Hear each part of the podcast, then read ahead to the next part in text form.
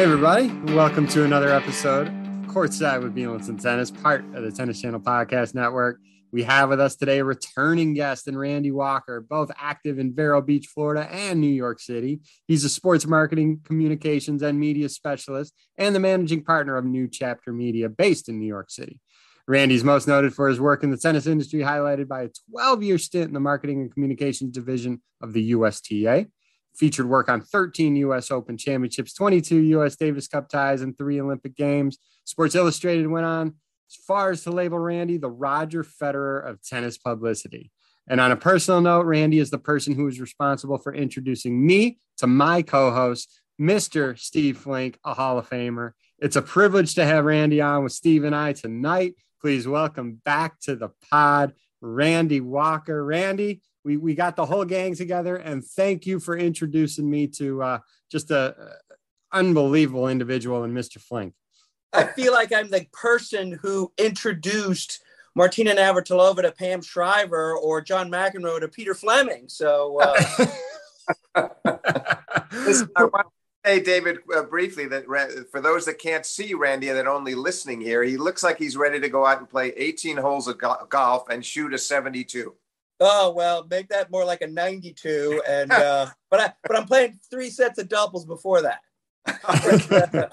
hey, you know, for the for the listeners, we're going to have um, an unbelievable episode, and it's really going to be a lot of Randy and Steve just going back and forth in their stories because they have a lot of history together, talking about their books and just journey along the tennis world. Um, but before we get that, I first want to talk to Randy briefly about you just had your Vero Beach Futures event. It's tied to the Mardy Fish Foundation, and that mission statement is uh, to provide children the opportunities to participate in safe and impactful fitness, nutrition, and enrichment programs, empowering them to the healthy lives.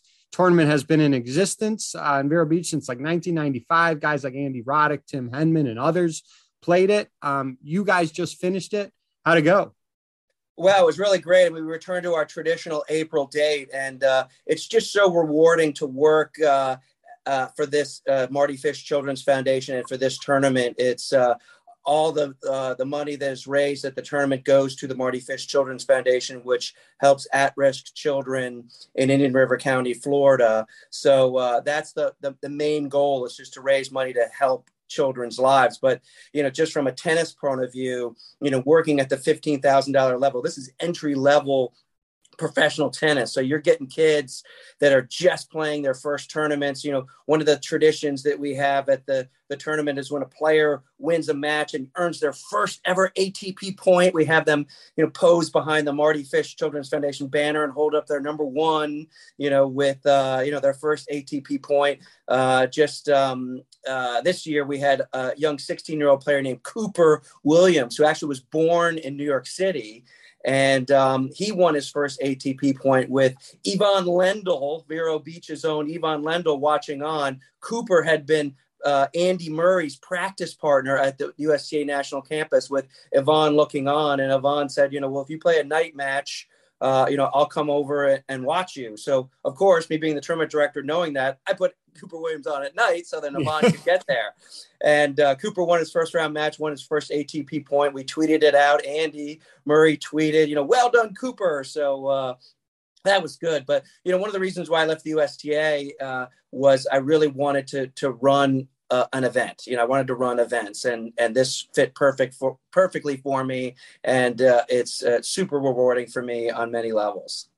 Awesome. Awesome. It's so special when you do get that, when, when a player gets that first ATP uh, tour event. And it's great that you highlight it and uh, emphasize it because, as we all know, it's it's not easy to get those precious ATP tour events. Hey, the you last know, and some people that's you know that's like as big as you know uh, you know you know in their careers you know winning a grand slam or making mm-hmm. it to a grand slam for the first. I mean, it's a it's a monumental achievement that that that people uh, tennis players don't ever forget. We had a conversation with Tommy Paul recently, and we asked him, you know, oh, you know, have you ever played Vero Beach Futures? You know, what, what are your memories of that? And he says, that's where I got my first ATP point. So here's somebody who's top 40 player, and he still remembers that. So it's Amazing. definitely a hallmark hallmark achievement.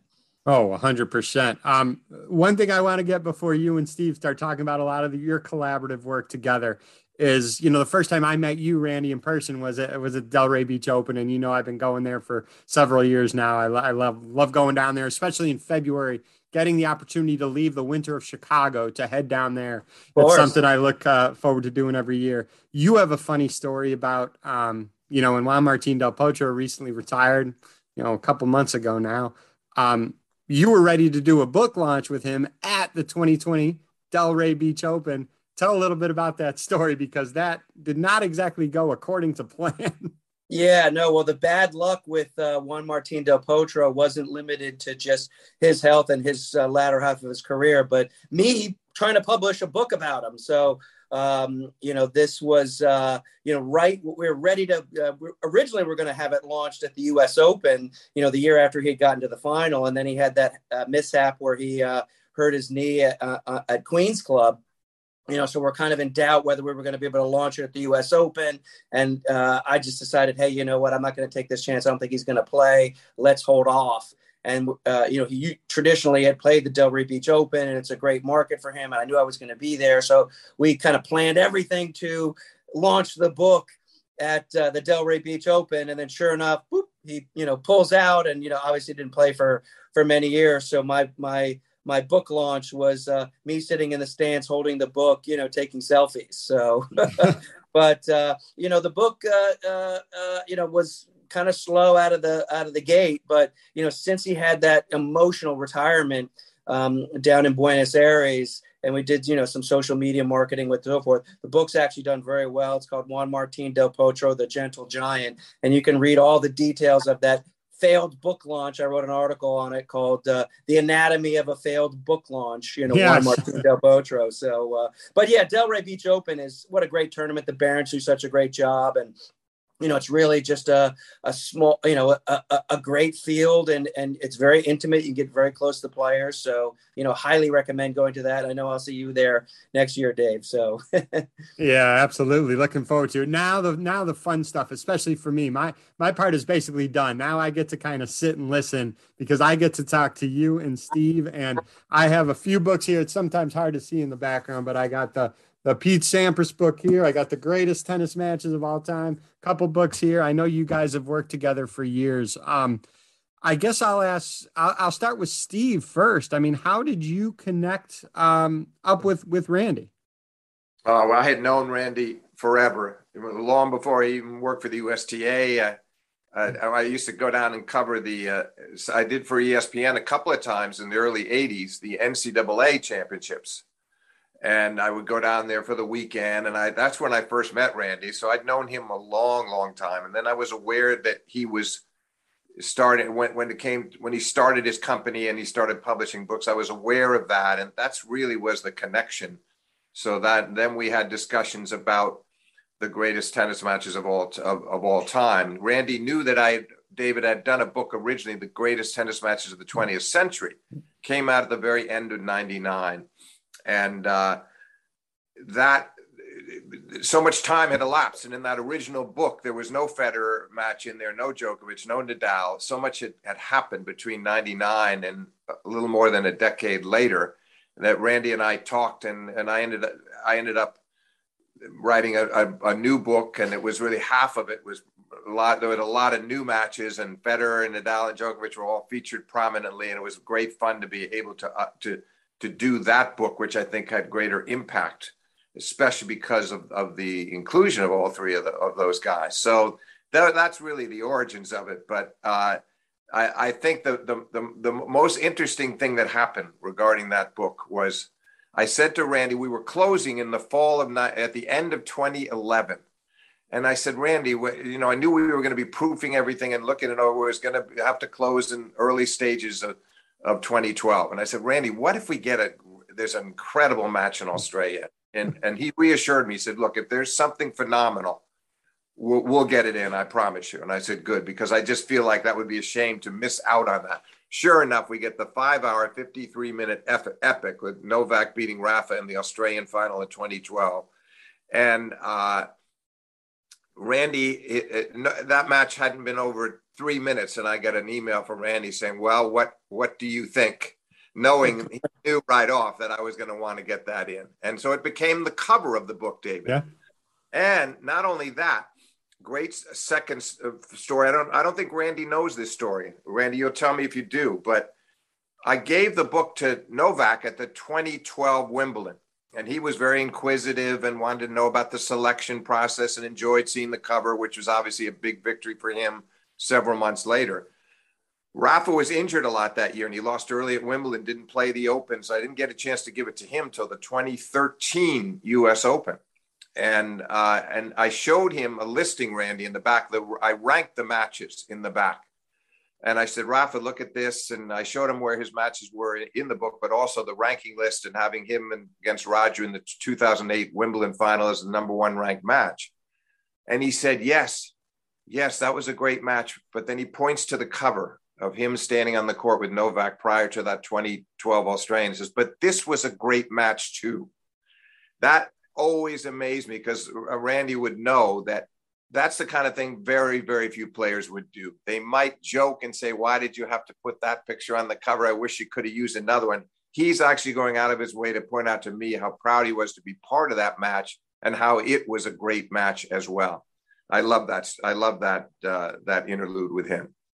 What yeah, was your deadline when that match happened? When you got that text from Randy, what was your deadline and how you had to? Because the book was basically done, like you said, you were just keeping yeah. it open for the rare exception. Well, I think Randy was pretty generous on the time, gave me a couple of weeks, whatever it was. He, he, he knew I, I wasn't going to wasn't going to take too long to just do that one. He gave right. me enough to feel crazy rushed.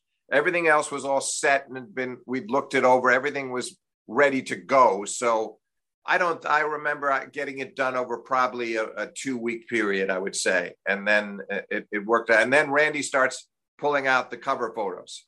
He starts sending me photos from that, you know, the, and we both agreed that this one of the two of them standing there right before the match, looking apprehend, understandably apprehensive about a big moment ahead, and it just worked out beautifully. And the amazing thing about it, Randy, is that here we are in 2022 and Rafa's won his 21st major already. Novak trying to tie him in a few weeks in, at the French.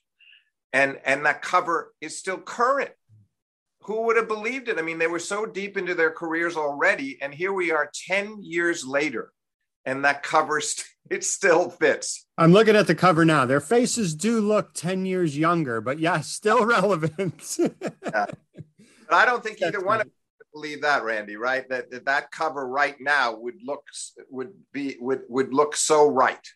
Yeah, no, I mean here it is, and uh, yeah, it really is perfect. I mean, uh, that's a great story with what Rafa and Novak uh, said uh, uh, said to you, and uh, yeah, originally we were going to have Rafa from the 2008 Wimbledon final right. on the cover, but. Uh, right you know but this was just absolutely perfect. And uh, it made the book a little bit more current. And obviously there's been some other books about the 2008 final. So this 2008 wimbledon final. So this also kind of uh, you know differentiates from that. But uh, you know this is uh, i was going through it last night. And you know the other thing um, you know that's so great about this book is your rankings in the back of the book of the greatest strokes of all time. So, did what did Rafa say when you when you ranked him number two behind Roger as far as best forehand ever? No, he, didn't, he didn't comment. But the, no, the interesting thing actually. That was after the round of 16 that I gave him the book. He'd just beaten Kohlschreiber. It was the same night that Roger lost to Robredo, and we didn't get that quarterfinal that we eagerly anticipated. But then after the semifinals with Gasquet, I happened to be walking down the hallway after the press conference and he ends up right next to me and and and uh, and I said hello again and he said oh I've been reading the book been looking at the stats I've been looking and he was very enthused and so he didn't make a comment about being too too I, I at that time I don't think he I, I don't think he would have he would have understood it was a tough call between the two at that time on, on the forehand but I enjoyed doing the the greatest strokes. That would I took a lot of time making those selections. You know and I think what's so great about this book also is that um, you know there's a whole generation of tennis fans who you know scary enough for all of us you know may have never seen Mar- even Martina Navratilova and Chris Evert play.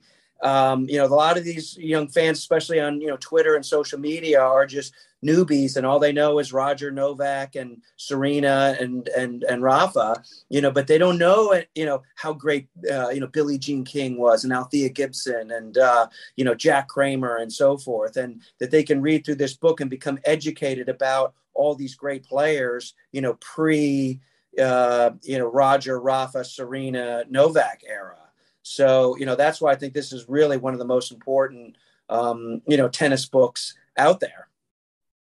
I won't put you on the spot either, Steve, but you know, in, there may be a book out there in the future that could have some matches with young Carlos Alcaraz and uh, what Iga Swiatek is doing right now is unbelievable. I think as of recording, she's won 28 matches in a row or something like that. So, um, if you had an interest of doing this in the future, I think you may be able to add to that list a little bit. Um, still a lot left to be played to see if they meet your criteria of one of the greatest tennis matches of all time. But I'm just throwing that out there because I know so many people love reading your books, and I know it's well, in the back of your mind you know, you know, the thing about it is, you know, ever since we've done the book, and obviously I want to try to promote the book, you know, whenever and wherever I can. And, you know, anytime there's an epic match that goes on, I immediately email Steve and say, you know, hey, what'd you think of that match? You know, what, you know, would that qualify as one of the top matches, etc. And I always get a very detailed response from Steve that, you know, meticulously analyzes the matches. He always does so well and um, you know puts it in perspective you know you know kind of says hey you know the quality was just not quite as good as you know this match or that match and so forth so i mean there's steve is the expert on a lot of things tennis you know but it, you know specifically in a micro uh, uh, point of view you know he's the expert on the greatest tennis matches of all time so anytime there's a an epic match between roger and uh, novak um, you know i know we had emailed about that 2019 final and um, you know any uh, you know some of the Stan Wawrinka, you know uh, Novak matches and so forth. You know, I always email Steve and get his perspective, and he's always just spot on. And you know, he has in the forward of the book, you know, the criteria of you know what makes a great match you know that it has to be you know two great champions have to be late in the tournament mm-hmm. and um, you know and so forth so the criteria that he uses is uh, you know very specific and very thought out so uh, you know tip my hat to, to steve no, no doubt. I, I want to talk about um, Steve's newest project, um, and that's the Pete Sampras book because I've I thought that book was phenomenal, and I think I'm someone who may be able to take a more neutral approach in that. Growing up as a fan, I always respected the heck out of Pete, but I was more of an Andre fan. So when you take someone from more of an Andre fan to read a Pete book and to uh, and to state how, and to be neutral and to state how well the book was written. I loved it. I read it twice. Once just when I first got it, and then second in preparation for one of our favorite episodes we ever did. Steve, Steve was the the Pete and Andre episode. I I listened to that a few times, and I think that was one of our best conversations. Um, I read it and learned a lot more the second time I read. It. I think you do that a lot of times when you read books. Um, certain things stand out the additional time talk a little bit about your work um, with that book as well. Again, the title is Pete Sampras Greatness Revisited. Um, fantastic book. Any tennis fan would love it. Well, which way? Well, I guess let me start. I, I, uh, Randy and I had talked about that for a few years. It was really a question of timing, and and I understood that. But we finally uh, we sat down and cemented it. Uh, this would have been sort of late 18. This was in 2018, Randy. Yeah. And, uh, you know, for me to wrap up the writing in 2019, and it came out in 2020. Uh, I just felt, and Randy understood this, and he got it too, because he's he's he's a he's a central, crucial figure in the history of tennis. He's the greatest American player of all time, and in the argument for the greatest of all time. And he uh, is too easily forgotten. I mean, just as Rod Laver was by the time Pete was dominating, it tends to be, it gets back to what Randy was saying. The younger generation, it's everything in front of them, and what's behind is, is quickly forgotten. And I felt that Pete, especially being a soft spoken, self effacing man, uh, you know, and he wasn't out there in the public eye the way John McEnroe has continuously been. It's remarkable how McEnroe stayed in the forefront with commercials and commentary and all the rest. So I just felt like Sampras had to be honored in this fashion. I also felt, David, that the book that Pete did with Peter Bodo, A Champion's Mind, which was the autobiography, was more focused, obviously, on his entire life and development and the childhood was great stuff on the childhood years.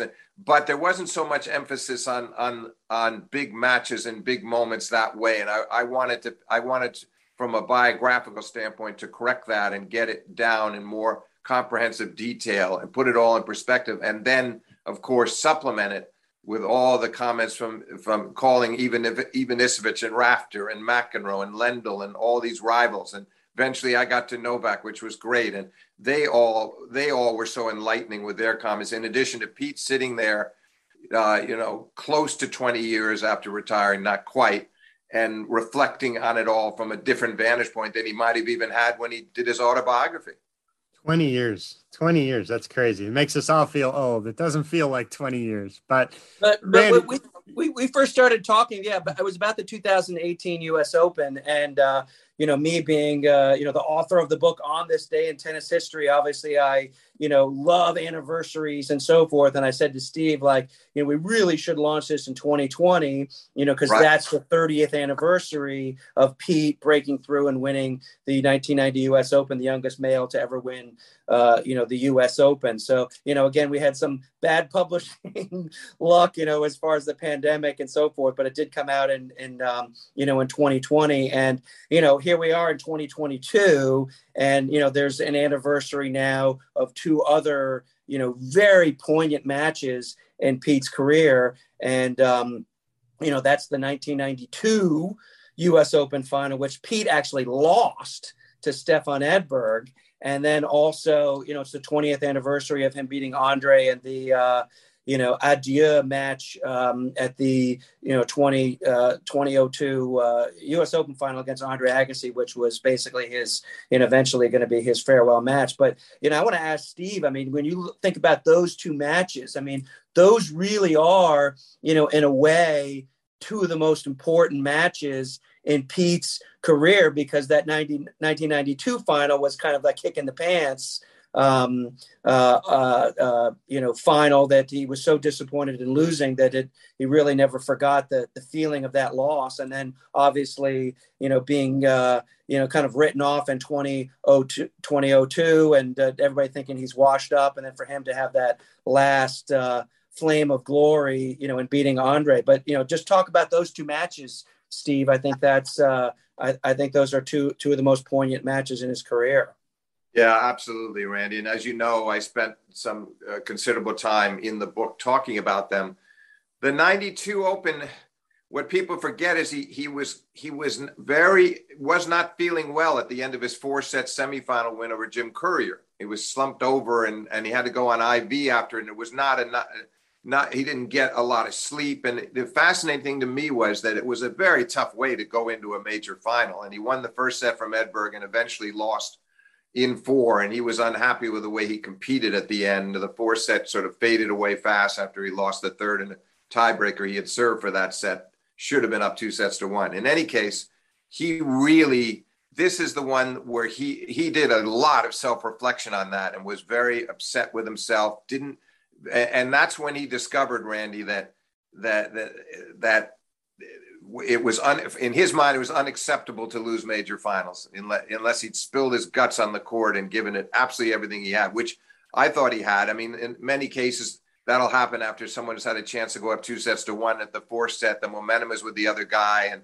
edberg was on a spectacular run himself. But yes that was a that was a victory in defeat because it was a self-awareness moment that he took with him for the rest of his career. And then everything turned in 93, Randy, as you know, where he finally got his second major at Wimbledon, beating Courier, and he won the US Open as well. And he just took off from there six years in a row, number one, which was which is a record that still stands. Because although Novak has got seven total years, he didn't do six in a row. So that's 92. 2002, he comes into the US Open. He's seated number 17. He's had he's lost in the second round of Wimbledon to George Bastl, a lucky loser out on court two. So he'd been that was kind of a I wouldn't some would call it a humiliating moment. I would just say it was a it was a very jarring scarring moment for him to lose that match on court two to somebody who didn't really belong on the court with him. But he comes to the Open having had a very mediocre summer on the hard courts, but reunited with Paul Annacone, his coach.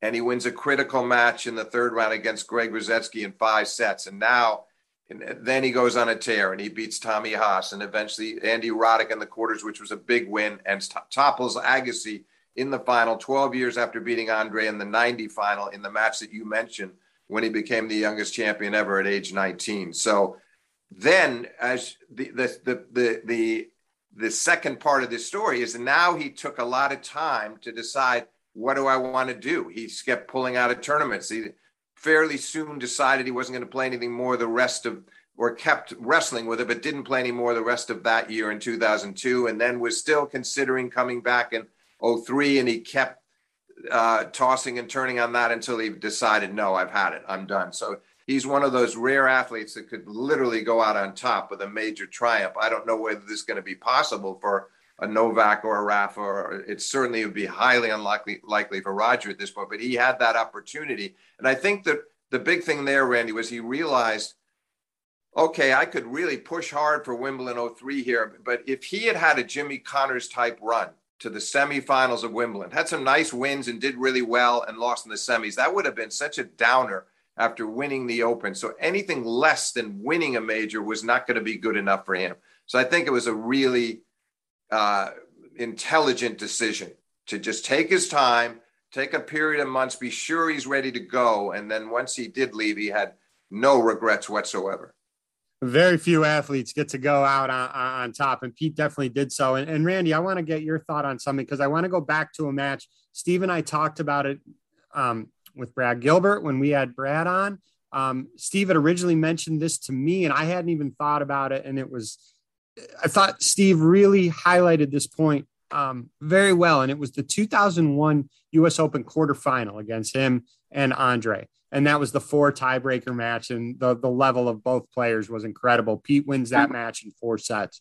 But there was a standing ovation. It was a night match, remember, and there was a standing ovation at the beginning of the fourth set tiebreak. And this match was played incredibly. And everyone was, I thought, and I think a lot of people thought, thought that this was a standing ovation for this one match. The level was incredibly high. Steve actually made this point, and I thought it was so well thought out. We didn't know how many more years Pete and Andre were going to compete at this level. And Pete and and Steve said he thought that standing ovation at the beginning of the four set tiebreaker was not only for that match, but the appreciation of their rival. Um, and so many great matches between Pete and Andre. We asked Brad about it. Brad said he didn't really think about it that way because he was too close to the moment. He was worried about that specific match. But when Steve mentioned that to me, I didn't even think about that. And I think Steve is so on point. Um, Randy, your thoughts on that? Uh, David, just a interjection. The thing about it, Randy, was I, I felt like they didn't know how many more times they were going to see these guys. They would never have believed necessarily that then a year later they'd be meeting in the finals. So my feeling was that was for the breadth and scope of their careers. That was like you've given us a great match tonight, and you've given us so much pleasure across so many years, and we want to let you know it. Yeah, no, I agree. I, I agree hundred percent with you, Steve. That it really was an appreciation for both players. I mean, they're they're they're two of the greatest American champions, and uh, you know the U.S. Open loves their American champions. So uh, I remember that night. I also want to sorry to interrupt. I don't want to forget this point it's to show you how fair our friend David is. Rich, our our our colleague Richard Evans, who you and I both admire, and we all admire immensely for for his extraordinary body of work going back to 1960 when he ghost when he was ghostwriter for Althea Gibson on a column in London. Richard wrote a book recently on the history of tennis and tried to make the case that that tennis fans and historians would debate the the, the, the debate would go on about whether Sampras or Agassi was the greater player. It was a chapter essentially on the 90s. And I wrote a review of his book and gave him a very good review, but that was the only thing I took him to task for was that to me that you know that, that yes, Andre the one thing he did that Pete couldn't do was to win all four majors, get a career Grand Slam. Good for him. It was a great achievement. But to me, when you have these two guys and you you you analyze their careers, and I know Dave, this is where I admire David for stepping back and taking his Agassi cap off because he admires Andre so much. But to me, there is you can't you can't do that. I mean, Sampras beat him four out of five major finals. He won 14 majors. Andre won eight. He was number one six years in a row. Andre finished 99 at number one. It, it to me, it, the, the, comparison is not there. As great as Andre is, uh, and I think Andre would agree with you, Steve. By the way, yeah. I think Andre would agree with you. Yeah. You, you know, one thing that I, I have said in the context of uh, you know John McEnroe, um, you know, is you know there's the, there's the uh, the greatest tennis players of all time, greatest American tennis players of all time. You know, but then there's also the most famous tennis players of all time, and I think that you know Andre's name and image and so forth, uh, you know, is is a little more famous than Pete, despite uh, not oh. winning any majors. And same thing with with McEnroe. I mean, I yeah. remember being in the the jungles of Zimbabwe with him when he yeah. was a Davis Cup captain. We saw some, uh, you know, uh, trekkers w- walking by the path was us, and I heard them say, "Look, that's John McEnroe." So here he is, like already, you know, people knew who he was in the you know in the jungles of Africa, you know, and I think that's with Andre too. I think Andre and John's you know brand and their their fame, you know, whether it was for a haircut and jean shorts or you know yelling at umpires, you know, their fame was bigger than Pete's, and that's okay with Pete. You know, Pete just wanted to be the best player, and and uh, you know he could leave the jean shorts and the and the arguing and everything else to to to John and Andre. So. Uh, no, so exactly. I give Andre the nod on, on fame over Pete. yeah, I, I, think Pete would be fine with that, uh, Randy. But I, I just meant that when it came to achievements, it came when it came to what they had accomplished. That then the comparison wasn't there, despite the fact that Agassi had a spectacular career. Yeah, yeah, no, no doubt, no doubt. No, that was a great rival. Hey, you know, you guys have had spent so many years in the tennis world. I want to ask you both, and I'll start with Randy. Um, and it may not, I, I want to ask your favorite event to be covered. Now, it doesn't necessarily have to be on the tennis court. You've done a lot of work promoting and marketing big time events and some of the biggest events uh, the tour has to offer. So I want to ask you, Randy, and then I'll, I'll, pass it on to Steve. What's your favorite uh, event that, that you've covered um, over the course of your career? And if you have a couple that are very close, you, you can mention more than one. Well, for me, uh, you know, I was had the you know great privilege of being the press officer for the U.S. Davis Cup team, you know, from 1997 to 2005, and and I mentioned it a little earlier, and we s- still talk about it just so um, enthusiastically. Was the USA versus Zimbabwe Davis Cup tie in Harare, Zimbabwe in 2000? John McEnroe's first ever tie as the captain. Andre had just uh, won the Australian Open and flew from Australia directly to Harare. Uh, he beat Pete in the semifinals there, and Pete actually got injured and uh, you know couldn't play. But it went down to the the fifth match, and Chris Woodruff, you know, who's now the head coach at the University of Tennessee, um, you know, won the fifth match uh, and deciding match against Wayne Black. But just the atmosphere that was there and the craziness there and the excitement with you know John McEnroe as captain um, you know, was just amazing. You had, you know, Robert Mugabe, you know, the Zimbabwean dictator, you know, overseeing the draw, and we had the the draw ceremony at his palace, and we had guys with machine guns, and I tried to take a picture of the security detail, and guy hit me with a machine gun, said no photos, and um, you know, just uh, just the craziness of that tie, and you know, all the media that were there. You know, Filip Bondy from the New York Daily News, Lisa Dillman from the L.A. Times, Bud Collins. Um, you know, there were so many uh, uh, media there, and every time we, we see each other, pretty much one of the first things we talk about is that USA Zimbabwe tie. I just was with LeVar Harper Griffith, who was the practice partner uh, for the U.S. team that uh, week. I saw him down at the Vero Beach Futures, uh, Mardy Fish Futures, and you know we still talked about that and just how how how fun it was to be there and the craziness. So in, in, in all, I mean, just Davis Cup for me, you know, the old Davis Cup, you know, three out of five sets yeah. over three days you know, home and away, you know, in Spain, in Great Britain, you know, etc. But specifically that USA versus uh, Zimbabwe tie, you know, and even that whole year with John McEnroe. I mean, just being in his presence and just the the the electricity that he would bring to you know Davis Cup and the whole atmosphere was just so thrilling. I mean, I I feel like I should do a book just on that tie or a documentary just on that uh, on that entire season with John because it just had so many crazy stories from you know the first match in Zimbabwe to the you know the semifinal loss to Spain and Santander Spain. It was really spectacular. But obviously I've been to so many US Opens. I mean the US Open is, is dear to my heart and I've been to a couple Wimbledons and Wimbledon is uh, is is pretty special too. So uh, I, would like to hear from Steve on that one. Yeah I think I, I know the answer. Well Wimbledon stands alone to me. I, and I first went there in 65. I was about to turn 13 years old. That really kind of is what launched my career because my father took me out there and I got hooked on the sport so quickly. Wouldn't miss a day in the newspapers after that. Randy went to Forest Hills at the end of that summer and grew from there. But I've always had the most reverence for Wimbledon because I think it's so so impeccably run. Uh, the, the pageantry, it's just it's just to me is is is a sport is a tennis event that transcends the sport uh, unlike any other. And it's i think it's always I, I, love the fact that so many sports fans are paying attention even more than they do to the us open. I love the open.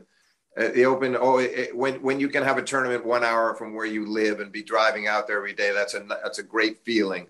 And and just the the uh, the fervency of the fans and the enjoyment that they're getting out of it. And they're maybe not as educated as wimbledon fans but they're they're they're they're they are they are having a great time. And so it creates an atmosphere that maybe more resembles Roland Garros than Wimbledon. But I would uh, just to look back over the years two others that I'd like to just point to David. 1972 Davis Cup final in Bucharest. I was lucky enough to be I was living with my father in London. I flew over with some British writers and photographers on a package deal and was able to be there for that historic weekend when Stan Smith almost single-handedly won the Davis Cup for the U.S. by beating Nastase in the singles and winning the doubles with Erik van Dillen, and then winning the cru- crucial match the last day over Tiriac 6-11 the fifth to clinch it. And that was just a, an extraordinary three days. And the other one that stands out that Randy will remember well was when the Masters, what we now know as the ATP Finals, the year-end tournament – was played at Madison Square Garden. Yes, I 77 Masters, which was in January of 78. And there just were so many magical moments in that building. And I don't think I've, I've ever been around uh, crowd. Those crowds were maybe in some ways there, there was something about the noise level and the atmosphere there that there was more of an intimacy intimacy despite the fact it's a big building but especially those early years uh, you know with it, that, that first year especially when Connors, I remember those courts for the that Masters of Madison Square Garden. It didn't have doubles alleys. It was just the singles. Yeah, singles line. Yeah, uh, yeah, and and Connors the first first one Connors lost to Vilas in the round robin and then beat Borg in the finals. And I can still remember Frank Hammond up in the chair trying to quiet the crowds, Randy. And there was I loved I loved that tournament. Again, it was in New York, but I just thought for an indoor event, I've never experienced an indoor event quite like it. And I've been to many, and I used to love to go to the old US Pro Indoor in Philadelphia, but there was nothing like going to the Garden. And the women ended up having many great year-end championships there too. But I, I felt like that one that's a standout uh, among my memories. This was so much fun for me, guys. I I, I don't want to end this short. I know you guys can talk all day, but before we end, I'll kind of open it up to, to either one of you. Final points, Randy. If you have anything last you want to ask Steve, or Steve, you have anything last you want to ask Randy, I'll, I'll let you guys go. But um, for me, again, Randy, thank you for introducing, uh, you know, Steve to myself and us connecting up on the pod. And the three of us have continued um, to talk, you, me, and Steve, and it's been so much fun personally for me. Um, with that, I'll leave it. I'll leave it open to to either you. Uh, parting thoughts for for anybody. I, would like to ask Steve another question. Uh, as as far as um, enthusiastic tennis fans in the world, where would you rate Dave? I, I think he's probably in the top five. I mean, his enthusiasm for tennis is unbelievable. And I just get so much energy when uh, I, I, talk to him in person, and when I read his emails, and uh, you know, when you hear that guitar riff at the beginning of the uh, podcast, yeah. you know you're in for some great chatter. And I'm so delighted that you guys are together. So, Steve, I get to hear your voice uh, as well on, uh, you know, a weekly basis or so. But, uh, but yeah, uh, Dave, uh, where where would you rank Dave as far as his enthusiasm for tennis? Well, I would say the top five sums it up very well, Randy. I might put him in the top three, and I don't know who the other two are. I mean, I have to tell you seriously that I came on as a guest actually because of you, Randy. You put it together and you said, David, you know, Steve's done this new book on Pete Sampras. And that was the first time we talked about the book. And I would have had very, I had really no idea that David at that point was, had been such an Agassi, uh, such a passionate follower of Agassi's. And, and I, and, but nonetheless, we had a great discussion about the book and but then at some point along the line, he said, "How would you like to join me as a co-host?" His enthusiasm is contagious. I, I feel it. Uh, it's something that I feel is, is, is something I've carried with me through my career. Is like there's a the fan in me has never left. So I when I can join forces with someone like David, that I mean, we're constantly texting Randy in the middle of matches. He's texting me. Can you believe that? How did back from four one down? I, I never thought he was going to do it, and and I'll be back at him. And that's that's the way it should be, and that's the way I think it has to be. And I'm sure you'd agree, Randy, especially for a podcast. The listeners can tell if people are faking it. They know the people that really care. And and I don't think anyone can say that either one of us doesn't have a deep appreciation of the sport. But I must say it makes it it's nice for me that I don't that I can find somebody that shares my level of passion for the sport. Well, it's tough to do, Steve, because you're you're you're the best, man. You're up there with the absolute elite, and it's been so much fun. Randy, Steve, thank you so much for this. This was I knew it was going to be great, and this did not disappoint one bit. Thank you, guys. Thank you for having us, Dave. Yeah, thank you, David. Enjoyed it.